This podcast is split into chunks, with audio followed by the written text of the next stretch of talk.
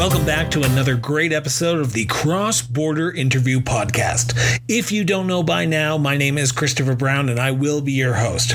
Since the launch of this podcast, I've been asked the exact same thing Why are you doing this? And I give everyone the exact same answer. This podcast is about talking to people in an intimate setting and just having a discussion. Today, we find ourselves often becoming keyboard warriors and have forgotten the lost art of having a conversation. So, with that in mind, in 2019, I started this podcast to achieve one goal get people talking again. With no notes, no questions, I sit down with subjects to learn about them from them. And today's guest is no exception to that. Today, I sit down with Canadian author Tracy Tonkinson. Tracy is a crime series fiction writer, and her first book series was set in Chicago in the 1880s. 80s. We talk about her writing method, her love of books, and what's next for the series. So enjoy Cross Border Interviews featuring Tracy Tonkinson.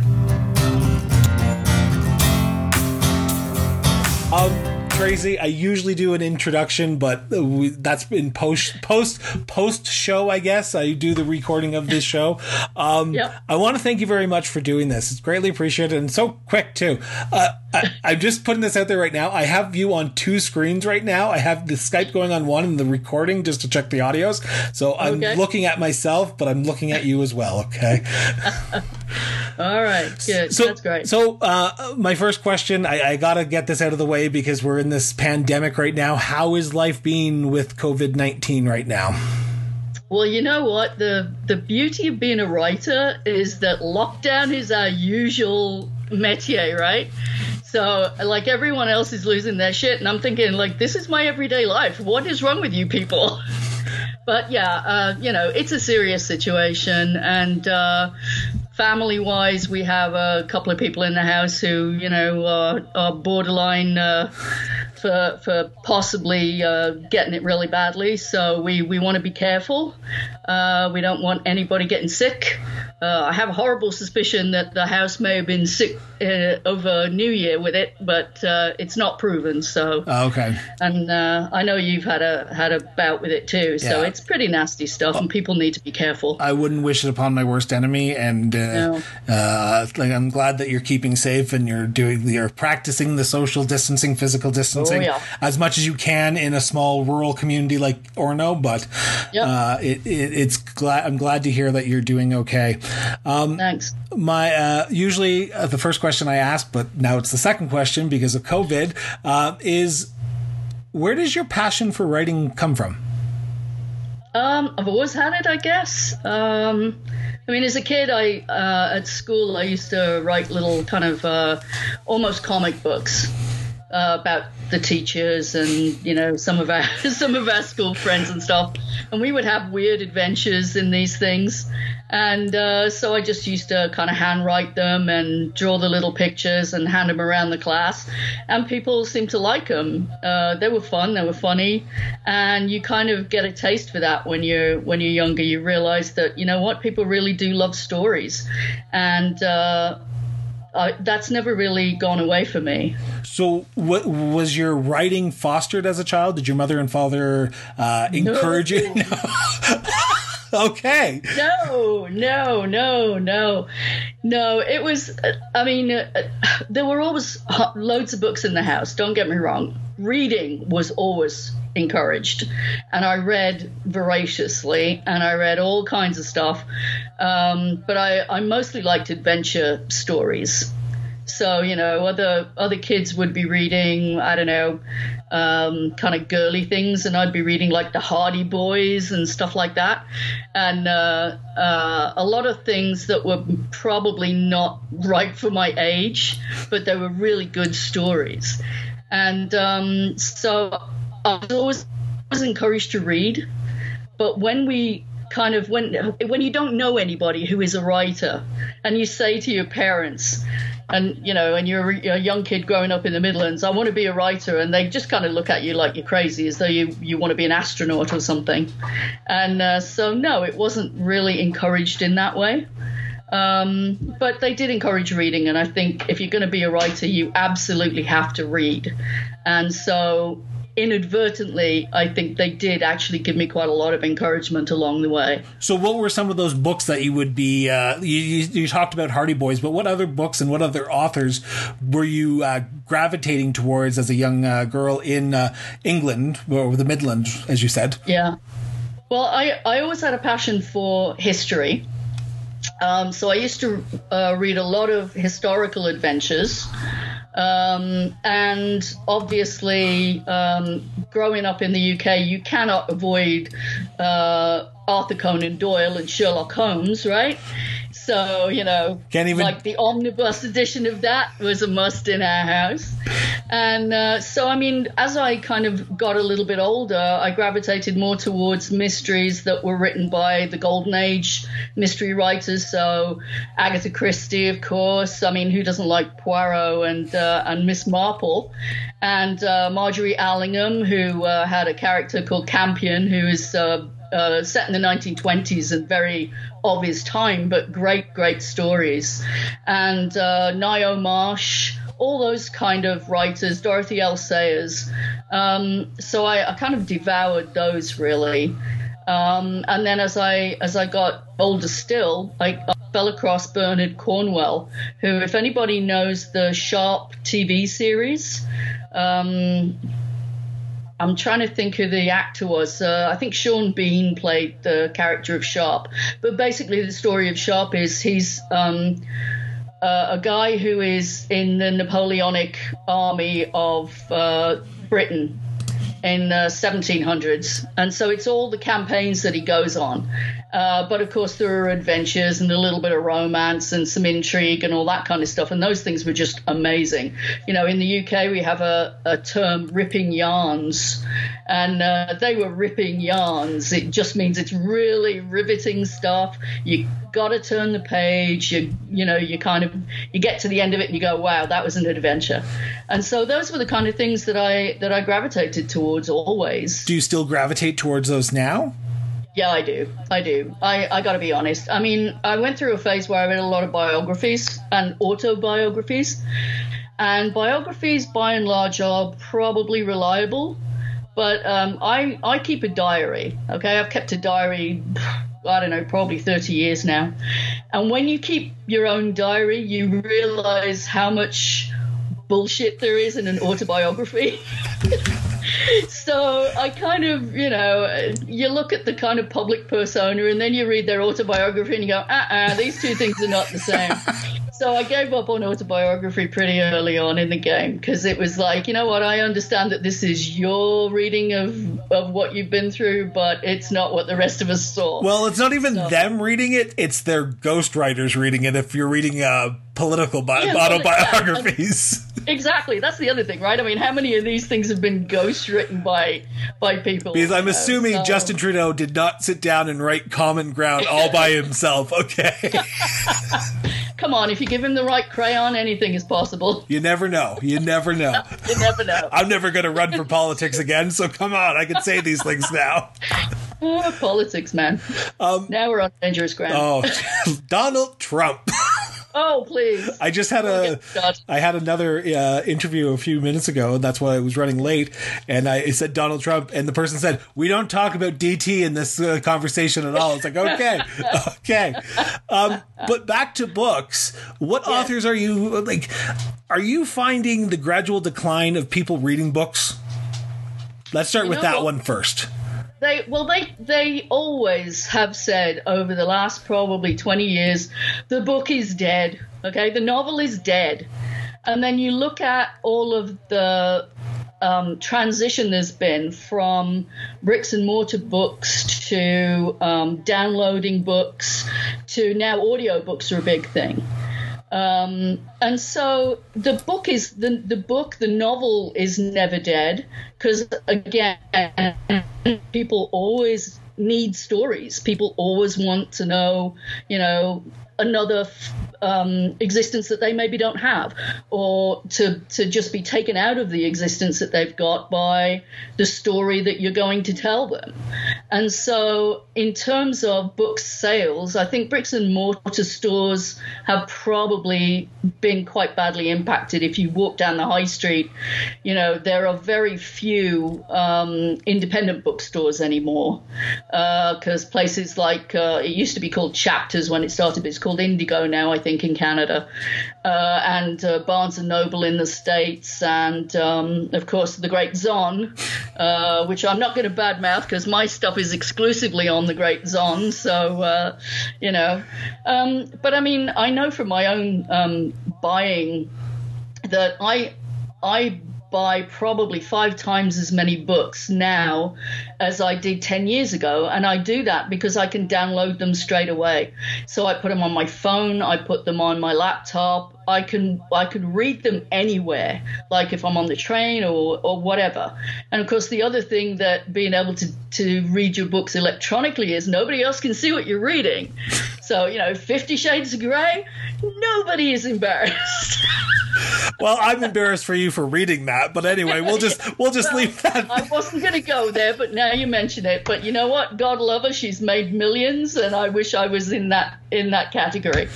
But yeah, you know, I mean, uh, like the th- the thing that struck me about that, in in terms of shaming, if you want, was uh, when they brought out the adult editions of uh, Harry Potter.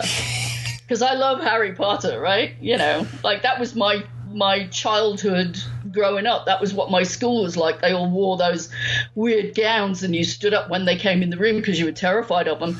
Regrettably, we didn't do magic, but hey, didn't um, you? Didn't you? Came out, Pardon me. Yeah, well, when the books came out, you know, and and they came out, I bought them in the kids edition because I found them in the UK first, and then when they came out in the adult edition, I bought them all again. so because I could download them and put them on my on my electronic devices, and uh, nobody knew I was reading a kid's book. So, going back to your youth, did you? Yeah. Uh, when the dinosaurs were on the earth, you mean? You said it. I didn't. I was going to say you look the lovely 29. That's all I'm putting out there. I thought I'd get in there before you. Um, As we know each other of old. You said you wrote car- comics for your kids in class. Uh, you said you've kept a diary. Did you write short stories as well and just keep them secret because yes. your mother and father didn't foster that uh, side of you? Oh, I have. I have hundreds and hundreds of notebooks filled with some of the worst short stories you will never see. Um, but it's a training ground, right? Um, and the first time I think I got an inkling that I might be able to, to do it adequately uh, was I wrote a short story, and the only the only way I can describe it is when I'd finished it, it felt like I'd taken um, a, a, raw piece of metal and I turned it into a nice shiny round ball because the story all came together and you know it was it was an interesting story and it was like okay there is a form to this. You, you you don't just take a lump of clay and kind of throw it on the table and go, "There's my creation." You have to mold it, and that was the first time I got an idea that there was going to be some work involved in actually becoming a proper writer, if you like. But I think everybody that writes anything, whether you publish it or not, if you keep a diary, if you write short stories and put them in a notebook, you're a writer because you're telling a story. Is the Diamond and Doran series your first published work?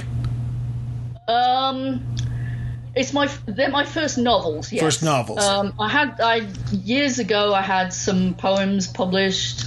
Um, I've written um, for magazines and things, but and the uh, Orono Weekly Times.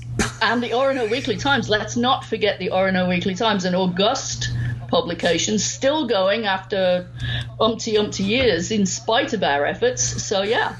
Uh, yes. Um, so I wrote lots of articles for, for the newspaper. Uh, wrote magazine articles about, you know, cars, motor cars that I'd owned and stuff like that. So a lot of kind of uh, real stuff. Um, but it wasn't until quite late on, after life had stopped intruding and I didn't have to kind of adult quite so much, that um, I actually sat down a novel and see if I can actually finish it. and that, that, and that's the interesting part about your story is you you moved from uh, England to Canada in the early late nineties, right? Yep, late, five. Ninety five, you moved there. Um, and you don't you know nobody. You start writing your poems you start writing for magazines you start writing for newspapers. Uh, and then in 2015 that's when you 2015 i believe is when you first published yes, your right, yeah. first uh, first book. So yeah. let's talk about that first book.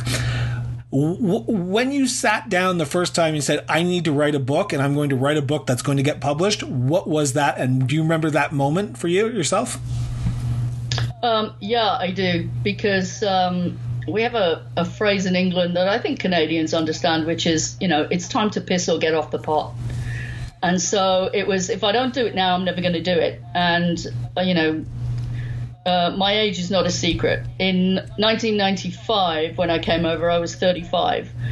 Um, it was 20 years before I had enough space and enough confidence to decide that I was actually going to try to write the book.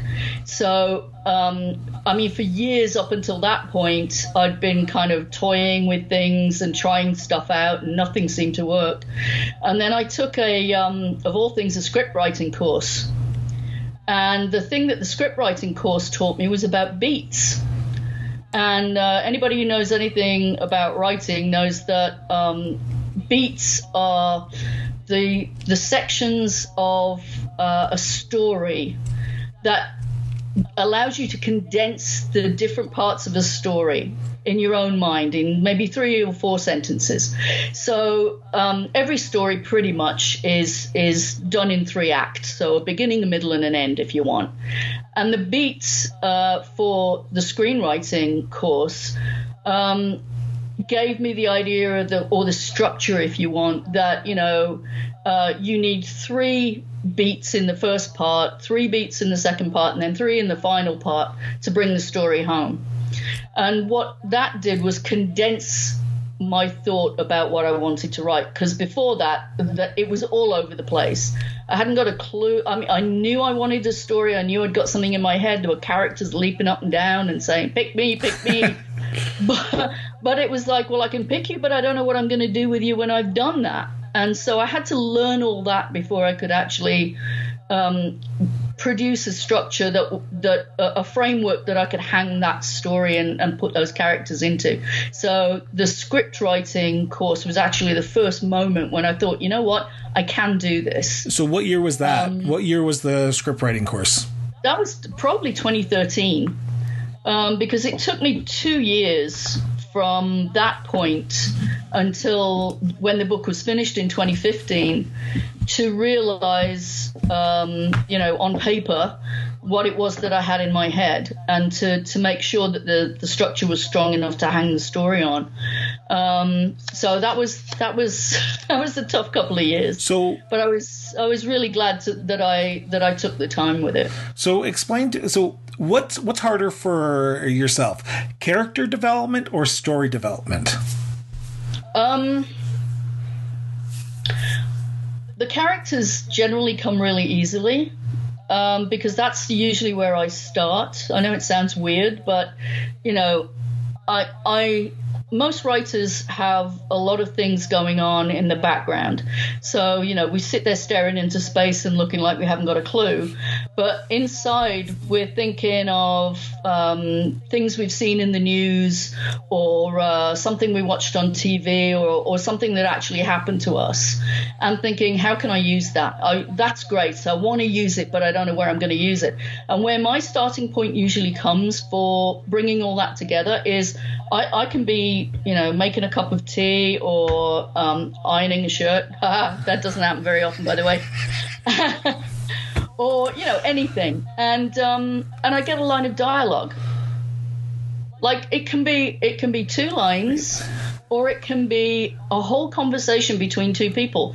And I don't know who the two people are, but the conversation is really intriguing. So at that point, then I write it down. Like find a, you know, every writer says, "Oh, keep a notebook in your back pocket and a pen." First of all, your notebook always goes walkabout, and your pen never works. So you scrat around until you find the end of a, you know, back of an envelope, and and you find something that you can write with, even if it's an eyebrow pencil, and you and you jot down what what just popped up in your head and then that has to sit and ferment. And sometimes it ferments for quite a long time and sometimes it's really quick. And you'll think i know who these people are. I know the situation they're in. And those things that i was thinking about that are great ideas to throw into the mix are where i'm going to put them. And it goes from there. And um, they they always say there are two kinds of writers. There are the planners and the pantsers. I happen to think that there are a lot more kinds of writers than that, but most writers, I think, are a combination of the two. So you'll get your inspiration and that's the kind of pantsing part of it. And then you, your planning part of it is okay so you know i know what i want them to be doing. I, I know where i'm starting from. I've got a reasonable idea of where they're going. And let's set them off running. And that's that's the pantsing part of it because you can plan to put your characters wherever you like and they will go wherever the hell they want. And it's the weirdest experience so when when you started the actual writing your first novel in 2013, um, did it come easily? Like did like you said, were you just finding that you were putting pen to paper or fingers to keyboard? I'm not sure how you wrote it out the first time, but was it easy to just was it just a natural succession of beginning, middle, end, or did you have to go back and go, okay, nope, this didn't work. I'm going to do this over again, or did you just hope write the whole novel first and then start cutting it like most, uh, like I do when I write uh, articles?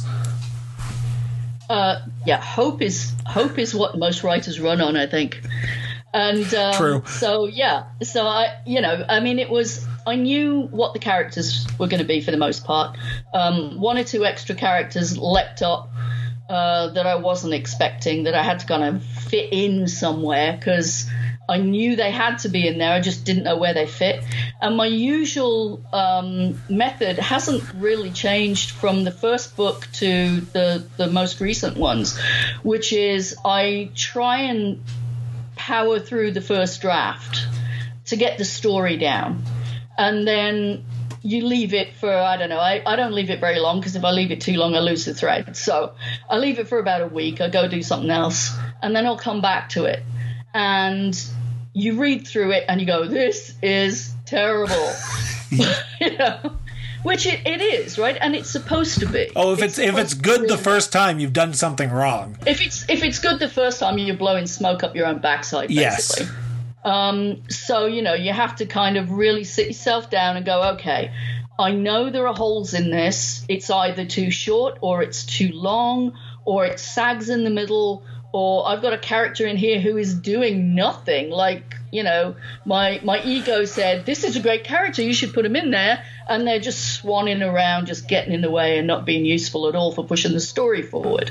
And so because my books are most well, they're almost entirely character driven, um, if it doesn't if the characters aren't behaving the way you expect them to behave, um, one of two things is happening. Either you have started writing a story that you didn't know you were going to be writing, but it's better than the story that you were going to write, or um, you're trying to shoehorn somebody in there that doesn't belong in there. And so then the, the trick is to figure out which of those it is. And so um, Mad Men, for instance, came really quickly in terms of the story because um, the um, so for those who so those who are listening, Mad Men is your first novel. Mad Men is the first book. Okay. Uh, this one here, I just happen to have here. Look at that! I ordered mine two weeks ago, and it still hasn't arrived. Yes. Because yeah. because the Zon has this whole COVID nineteen thing going on, and everything's going to be delivered in May. Well, you know what? On that subject, as it is International Book Day today. Happy International uh, Book Day. yeah. it's almost as though you planned it. Totally. Uh,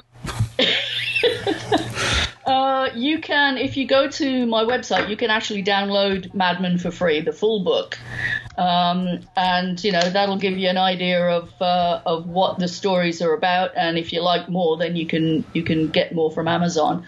But um, that was the first book was Mad Men, and I knew that the um, the first thing the, that happens in the book is is a real incident, and uh, it happened in May 1886 in Chicago, and that's why the series is set in Chicago. Really, is because that first incident um, took place there, and it was a real incident.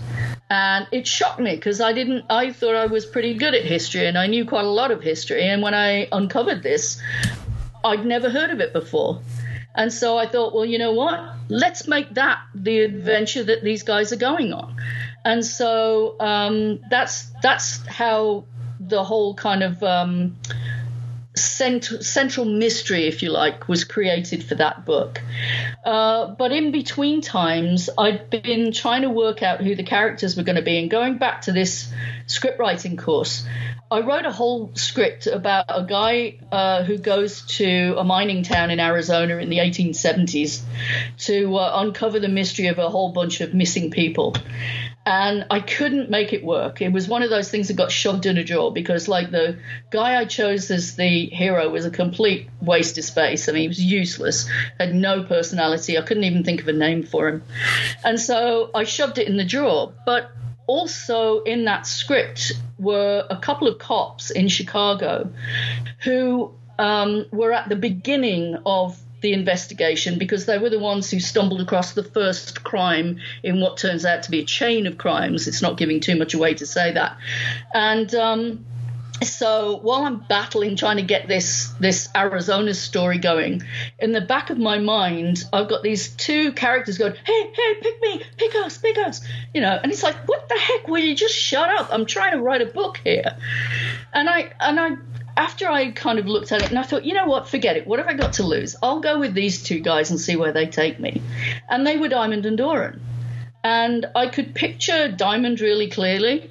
Um, in physical terms, but I hadn't got a clue what kind of person he was really. Uh, and Doran, I could picture physically really well, and I knew pretty much everything about that guy from the get go. And so it was like, okay, so I know what Doran is like. I have an idea of physicality of of Diamond. How can I make these two guys like clash? Because that's that's got to be the initial kind of introduction.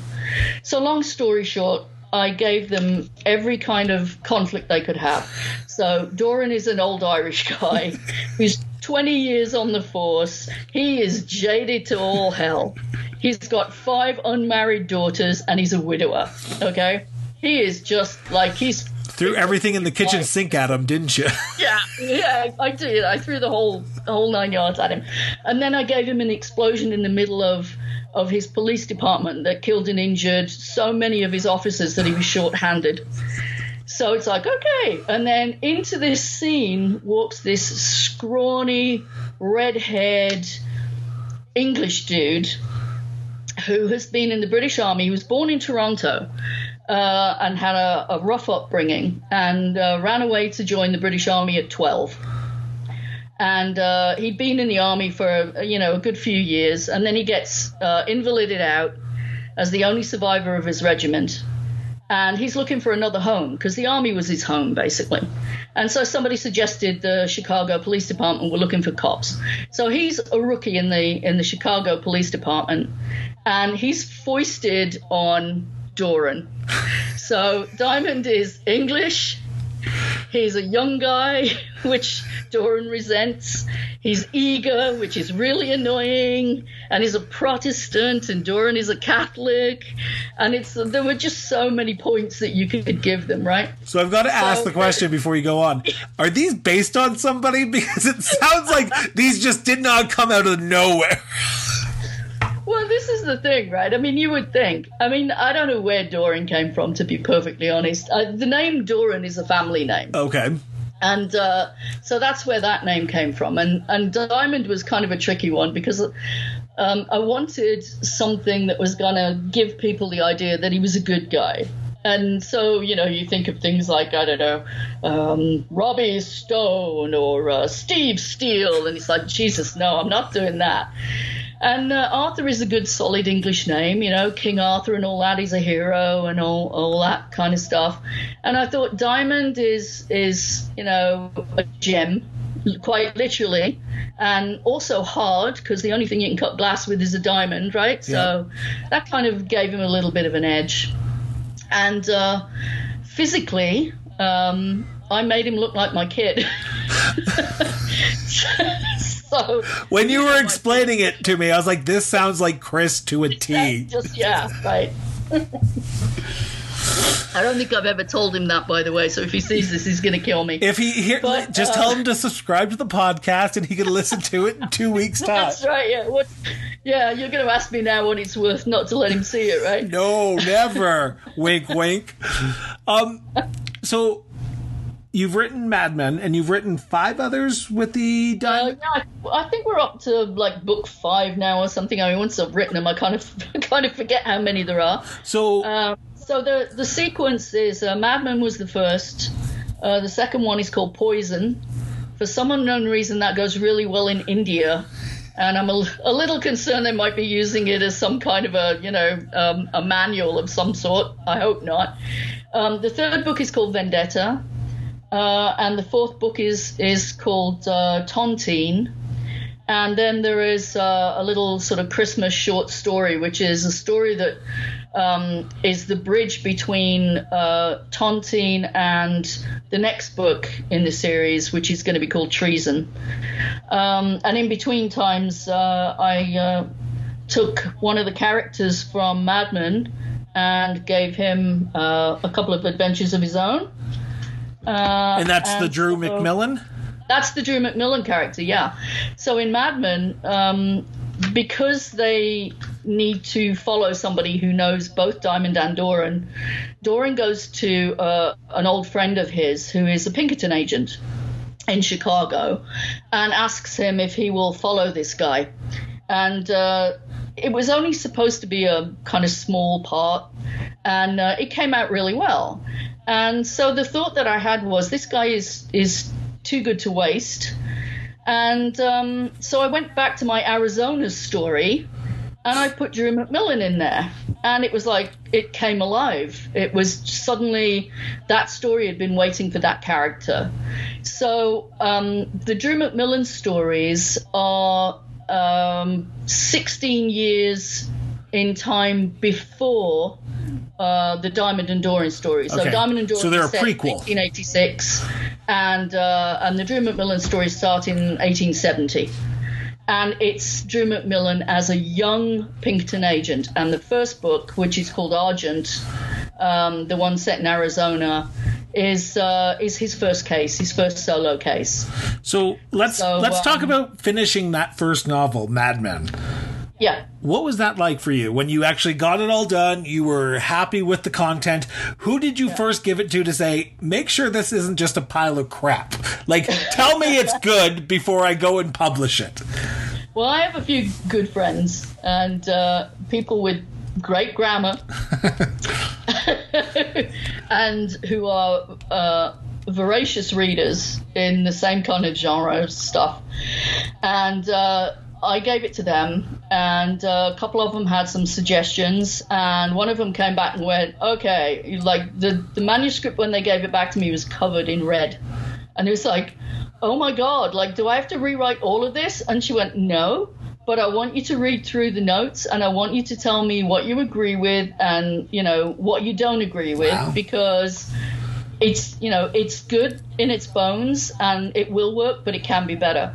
And so uh, she was invaluable to me and uh, I use her a lot for all the subsequent books um, because she doesn't just go through and like you know put take out the too many commas that I always put in, um, or correct the spelling, or uh, you know some of the grammar that's in there. Although grammar has never been my strong suit in books, um, but she also um, will read the book with a, a, a reader's eye and say, you know what, this is like this just flags like crazy in the middle and you need to do something about that um, because the middles are always the hardest part of a book, really. You know what the So, beginning yeah, is, you know what were- the ending is. You just, how do you combine the two, right? Well, you, two things kind of happen. I mean, you you you usually know what the beginning's going to be, and it you know you you have to hook people in the first few pages, otherwise they're not going to finish the book, and you have to finish strong too, otherwise they're going to be disappointed, right? But in the middle, always. I don't care who you are. I don't care whether you're Hilary Mantel or whether you're Neil Gaiman or you. You lose your way sometimes because when the characters are kind of taking you off at a tangent, and you follow down some of these roads and they don't go anywhere, you you kind of lose your confidence a little bit, and you have to backtrack and go, okay, that didn't work. Did the original idea work better? And then go from there. Neil gaiman actually had a really good um, analogy for this for the middle part of a book. And he said it's like driving down a country lane at night with one headlight on so you can see a little bit ahead of you in your story but you can't see the whole way Okay. And sometimes you will come to a bend in the road without, you know, like realizing it. And if you're not careful, you're going to skid right off. So, and that's that's a very good way of describing the middle of, of a book. You know, sometimes it can be like wading through treacle to to get to that um, that end bit where you can kind of close it all off.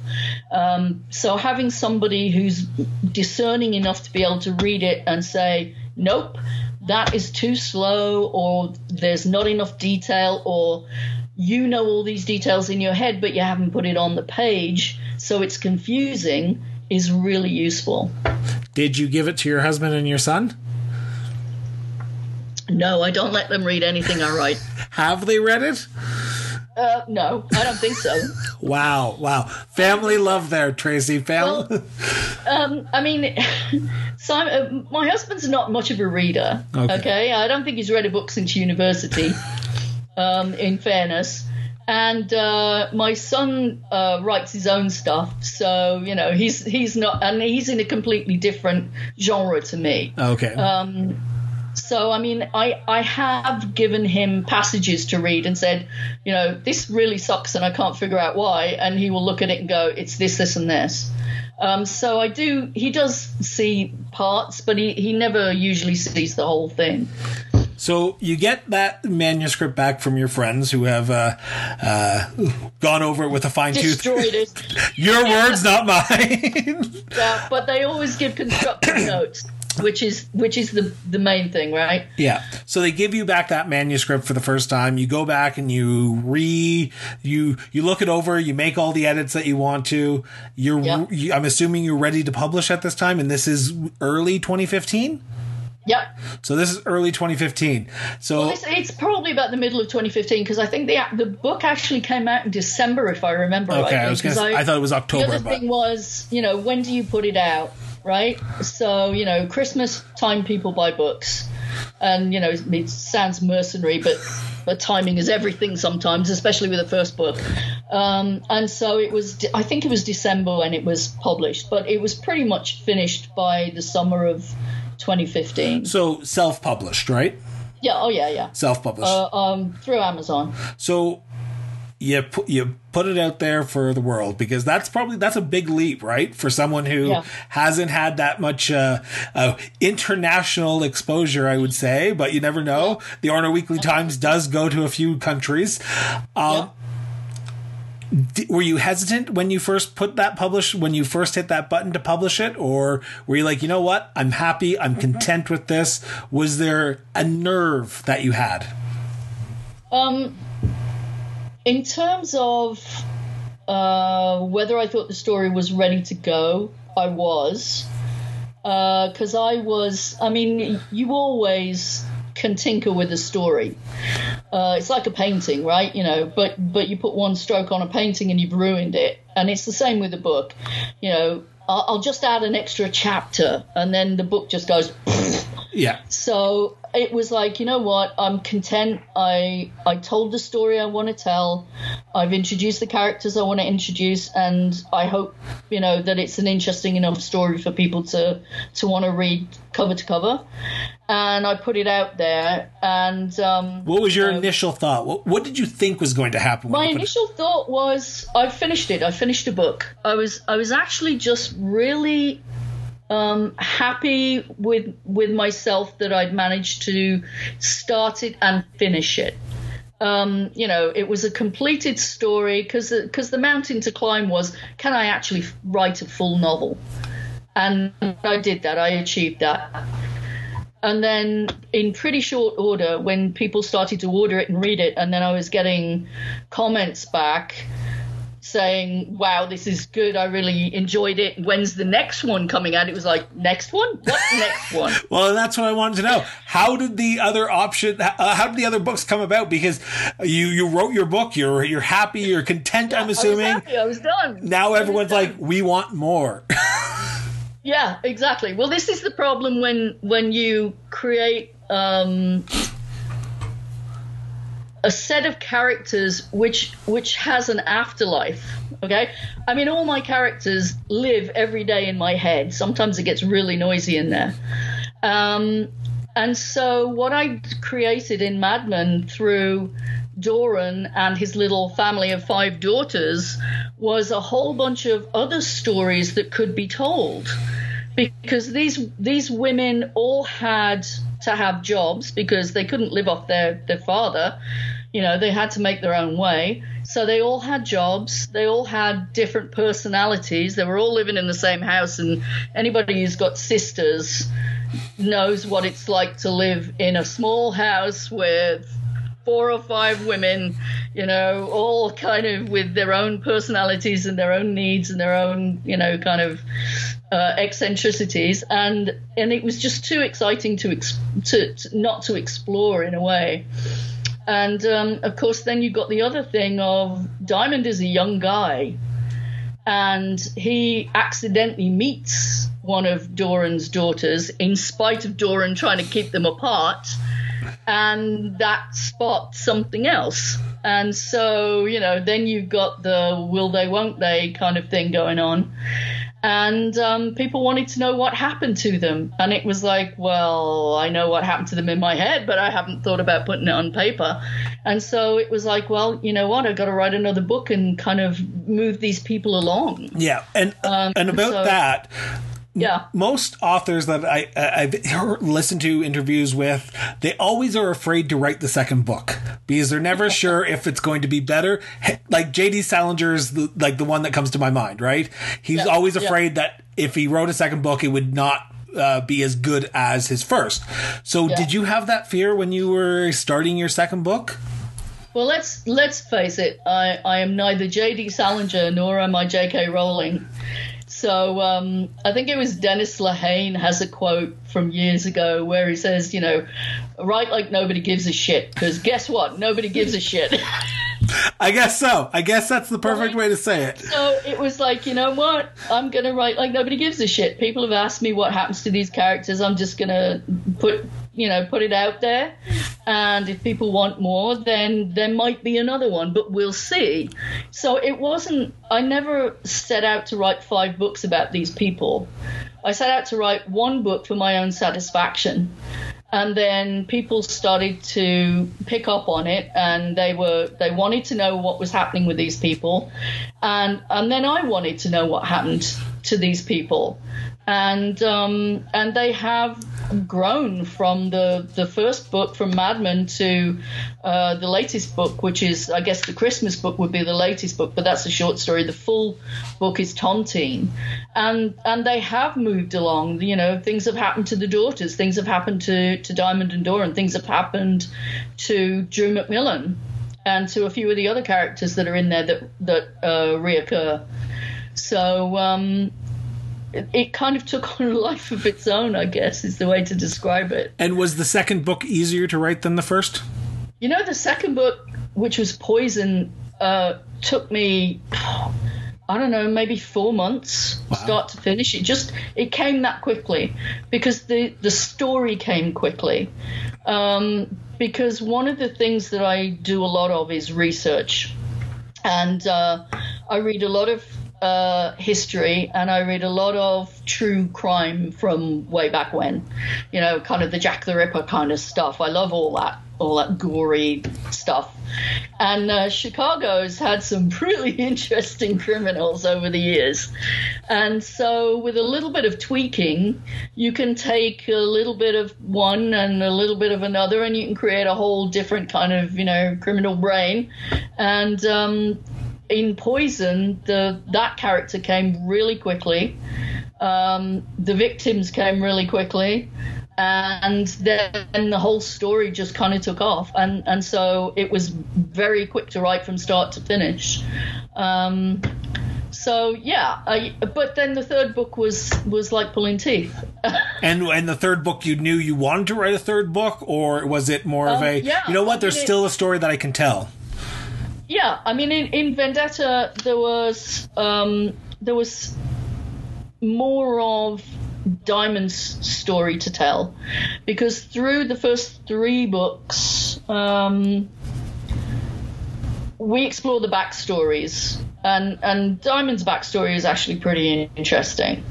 Um, and so uh, it gave me the opportunity to explore his backstory in the third book. Um, I did a little bit in the second book too, but by Vendetta, I, I actively wanted to um, uncover more of his past and to kind of give that to the reader because it kind of fills out his character more um, and explains a lot of his attitudes and the way he, he works.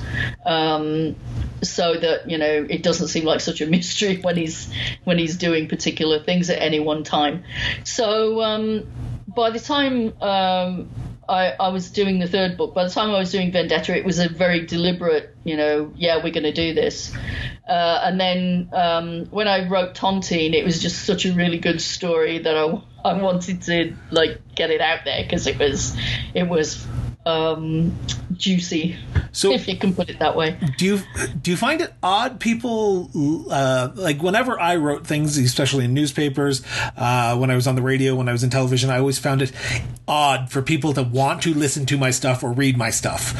How do you feel about all the good uh, comments you get from uh, people? Are, does it drive you to want to write more, or does it does it irk you a bit? Because it ir- irked me when I ever heard like, "Oh, I like that story," or I was like, "Okay, what do you like? What's your what's your alternative motive here?" Because I I feel like you're gonna like slap me or stab me in the back as I turn around.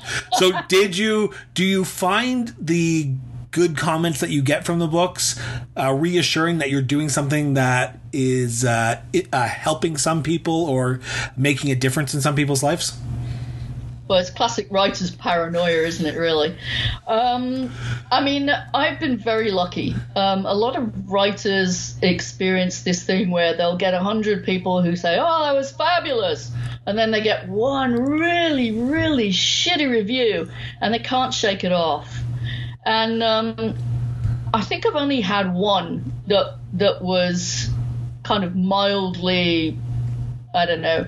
I, I can't remember what they said even, but you know they, they kind of got themselves lost in the fact that there are quite a lot of characters in my book, and um, I, I, think I am guilty of that a little bit of doing the the Dicken, Dickensian thing and like putting you know probably ten more characters in there than anybody can cope with at any one time.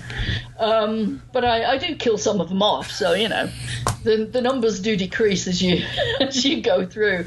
But yeah, I mean the thing the thing that I um, encountered that shocked me more than anything was once people started to notice the books uh, then you've got to do the marketing thing, right? Uh, because people come and say, well, where can we get them? And it's like, well, just, you know, log on to Amazon and they're right there.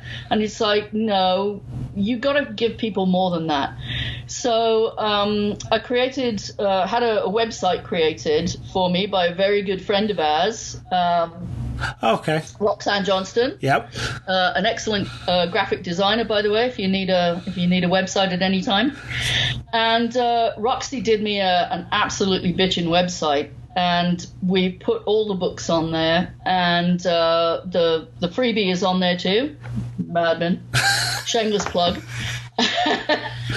and um, people could leave comments on there and uh, great review notices and things on there. And once that stuff starts coming in, it's kind of a, a little bit of a double edged sword in some ways because you start to think to yourself, well, what will the write what would the readers like me to write and that's a mistake right um, once you start thinking well i have to please the readers um, you can you can mess with your process and you can mess with your characters in a way that actually damages them so um, from my perspective i i love to have um, comments from people, and people do send me comments. Um, I have a, a, newsletter, and I send it out every month, and um, people respond to the newsletter, and you know they'll say I, re- I read whichever book it was, and it was really really good, and I gave it to a friend, and they really enjoyed it. Um, or I mean, in a in one of the books, um, one of the topics that I deal with was um, childbirth and that seems like a weird topic to deal with in a mystery novel, but it did have a purpose. Uh, and a couple of people wrote to me and said, you know what, like I never knew that this was, you know, the way it used to be and how hard it would be and all of that stuff. And it's kind of the idea that I was sort of um, showing people something that they never knew before was almost as exciting as the fact that they really enjoyed the read because it was like, oh, okay, cool. So people are happy to learn new things. And so if I can, you know, put a little bit of that in a book and not tick people off, then that's great. Yeah. Because you have to be really careful with that stuff. You know, I mean, I can I can research down that rabbit hole, as you know, um, for months on end, and want to stuff it all in the book and you don't want to do that because people are just going to like fall asleep you know because what i find fascinating is not necessarily fascinating to other people but when you get people who contact you and say that was really fascinating. It's like yes. Yes i did it properly. Yeah. So did the job. do you write um how do i how am i going to word this properly? Do you still find writing enjoyable with now that people are wanting you to do more and continue the storyline to tell the story? Or are you finding it more daunting because you're now like okay I don't want to piss off the readers and I want to keep them engaged um it's not piss off so much as disappoint that's yeah and um and yes there is that pressure there that wasn't there at the beginning because you know, now you've kind of created characters that people are, have become attached to. And so, I mean, I understand that. I mean, my books are kind of a cross between, um, I don't know, to give people a, a, a, quick kind of reference, they're a cross between Murdoch Mysteries and Blue Bloods. Okay. Okay. So, you know, a cop family in the 1880s um, with all the things that come with that, the pressures and the the joy and and you know the the dangers and everything. Um, and I know I need to be true to that because that's where it came from. And I have to be very careful, as I say, not to kind of think, well, what would the public like to read? Because the, the people who don't want to read what comes next in the story are not going to stick with you anyway. And the people who love these characters I mean, they'll let you know. I, I actually I actually killed one off, and I was terrified I was going to get a whole bunch of hate mail, and you know people were going to say, "How could you do that?" You know, I got one person who went, "I'm really sad because you killed that character off," and it's like, "Oh, they were sad. That means they were attached to him. That's great." Um, and I did apologize to them and said, "You know, I'm sorry, but you know, in the service of the story, it was necessary." I'm just saying, um, J.K. Rowling never apologized for killing Dumbledore, so I was going to say she she has no compunction about killing all these people we love. So you know, um, Julian, you know, you know uh, Downton Abbey. Yep. Well, the guy who created Downton Abbey is Julian Fellowes, uh, Sir Julian or Lord Julian or whatever the hell he is, and. Uh, uh, somebody asked him about Downton and and what his kind of method was, and he said, uh, "You can never put too many weddings or too many funerals in it." and it's like, you know what? There's some there's something in that. You know, because we all we all love a wedding and we're all very sad at a funeral and and it's life, right? You know, I mean, the whole thing of telling the stories um, the worst piece of advice I ever got was when I was quite young. I think I was probably about 15 or 16. And I was talking to uh, somebody who I quite revered. Uh, they weren't famous or anything, but they'd written stuff. And uh, I said, So, you know, what do I need to, to know to be a writer? Write what you know. That is the worst advice ever to give a young person. Why is that? Well, because I misinterpreted it, right? And I think a lot of people misinterpret it. And it's the the thought uh, as a 15 year old is, well, what the hell do I know? I've had no life. I don't know anything.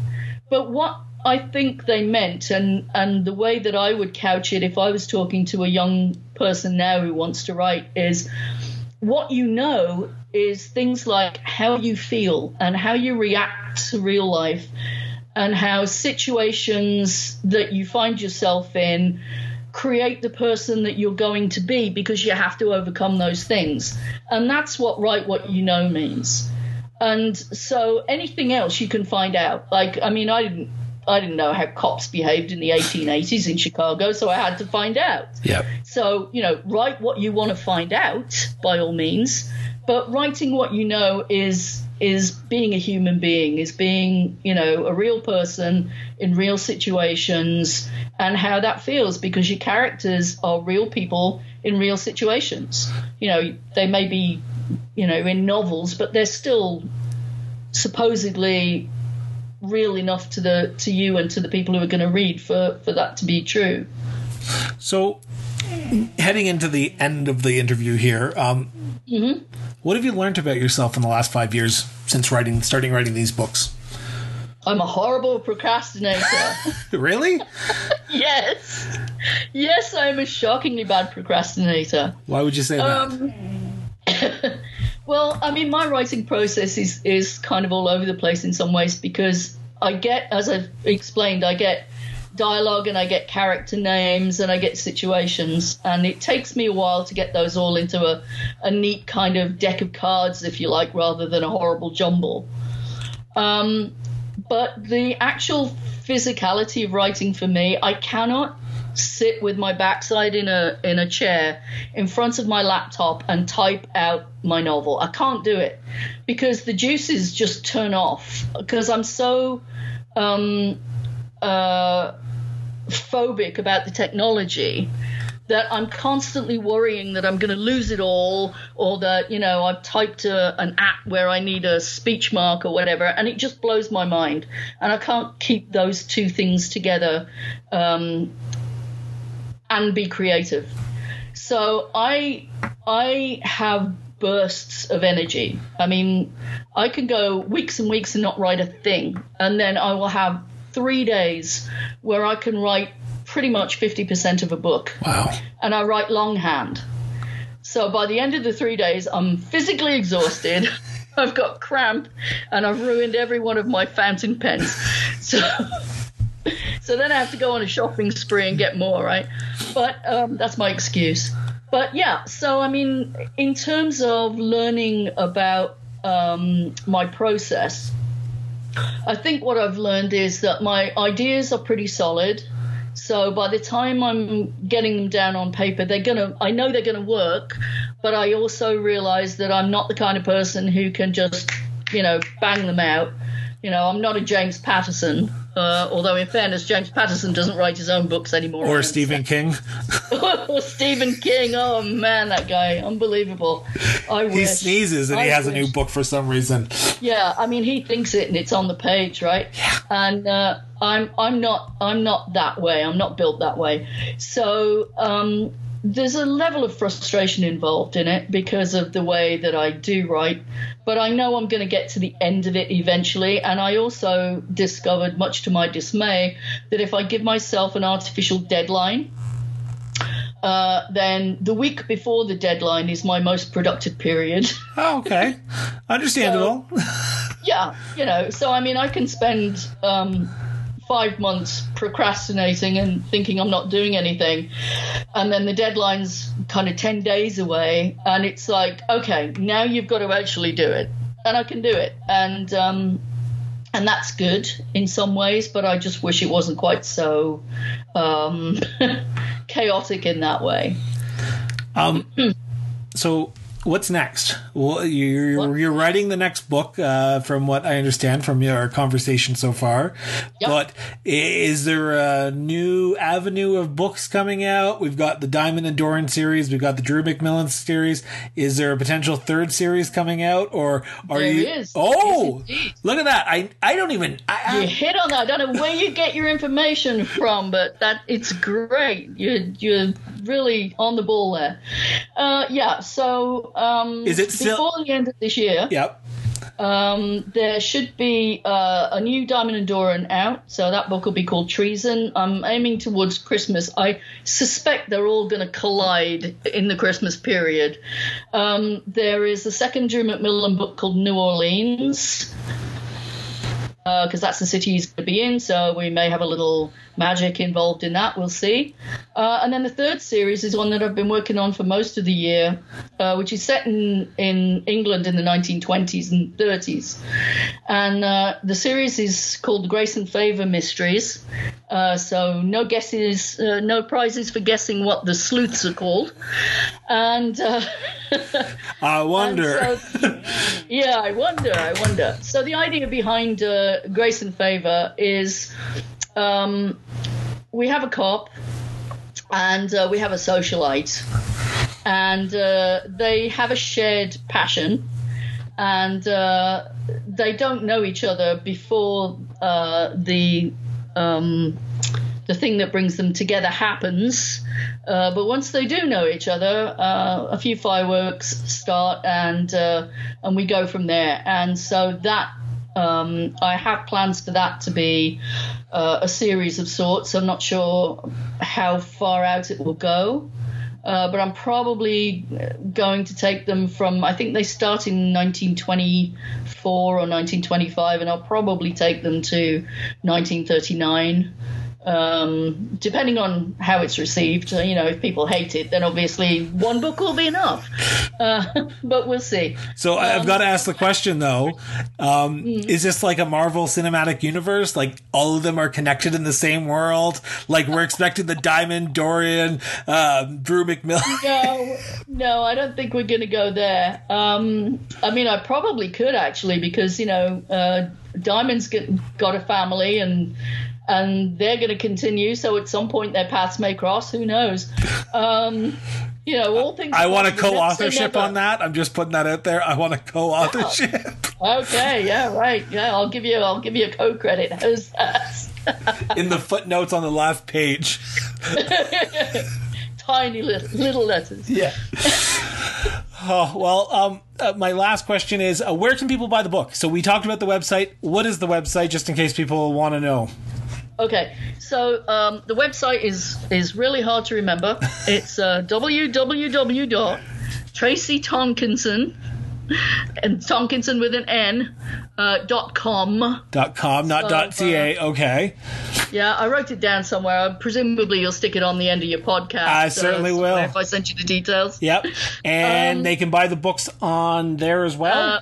They can buy they can get to amazon via my website. Uh, if you click on the book covers uh, it will take you directly to the site. Or you can just wherever you live you know whether you're in india or brazil or japan or europe or uk canada or the us um, you can go to your uh, amazon site of choice. Uh, if you go to if you want to download the books uh, go to kindle the Kindle bookstore, and type in my name, and uh, uh, the books will pop up. And uh, if you want uh, paperbacks, because they're they're available in paperback too, um, just go to the the books uh, section at, at uh, Amazon and and you can order the books. Um, I'm not sure what the situation is with printing them right now because they print on demand uh, to save the trees. Yeah, like I said, it, it I ordered your books uh, two weeks ago and yeah, you you probably won't see those. They're probably busy shipping N95 masks right now, so so you may have a, a long wait on those. Um, but you can download them right away yeah. uh, through the Kindle store, and uh, I, I, mean that's how I'm getting most of my books right now. I need the physical thing on my hand. I can't. I can't. I, you know what? I I still love physical books too, and um, one of the things that I did do. Um, so that because a lot of people said to me, well, you know, like especially with COVID right now and the lockdown, people were saying, well, you know, I want some. I don't just want like one book. You know, it's not worth my while to go get one book. And I said, well, you know, I've I've put the first three into one volume now. So you know, you can either have a brick delivered to your to your house, or you can download the three novels as one one uh, one download uh, on the Amazon site. So if people want to kind of you know get a feel for the whole thing right off the bat, then uh, you can go to the the sort of collected collection of the first three books that way. Awesome. Uh, and and the same with Drew Mack. Uh, you know they're available to on the same site. They're on the same page. Awesome. Well, Tracy, thank you very much for this. I I'm looking actually. Thank I'm you. really looking forward to them. I just COVID and all that fun stuff. Yay. but thank you very much for this. Um, greatly appreciate it. Um, uh, this will be airing in about two weeks' time, so next Saturday. So look forward. I'll tag you in Instagram and Facebook and And all that cool stuff. Twitter and all that. All all the cool kids are doing Twitter these days. Remember when we? Somebody, somebody put me on WhatsApp, and I haven't got a clue what to do with it. I don't even know I'm what that is. I, I know I'm on Insta and Facebook and uh, and uh, you know got a website and stuff, and and I'm just about technophobed out with those right now. So I anything else, I'm a dinosaur for. I, I and I, I think our former editor of the paper had it right. Social media is the downfall. yes. Yes, it's bringing down society one one website at a time, isn't it? Really? yes. Anyway, thank you very much for this. I'm going to sign off, and then I want to chat to you off me. off the for a Yeah. second. This was fun.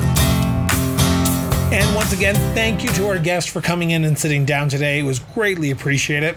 As I've said in the introduction, this podcast is about having a conversation. I learned a lot in this interview, and I really hope you did too.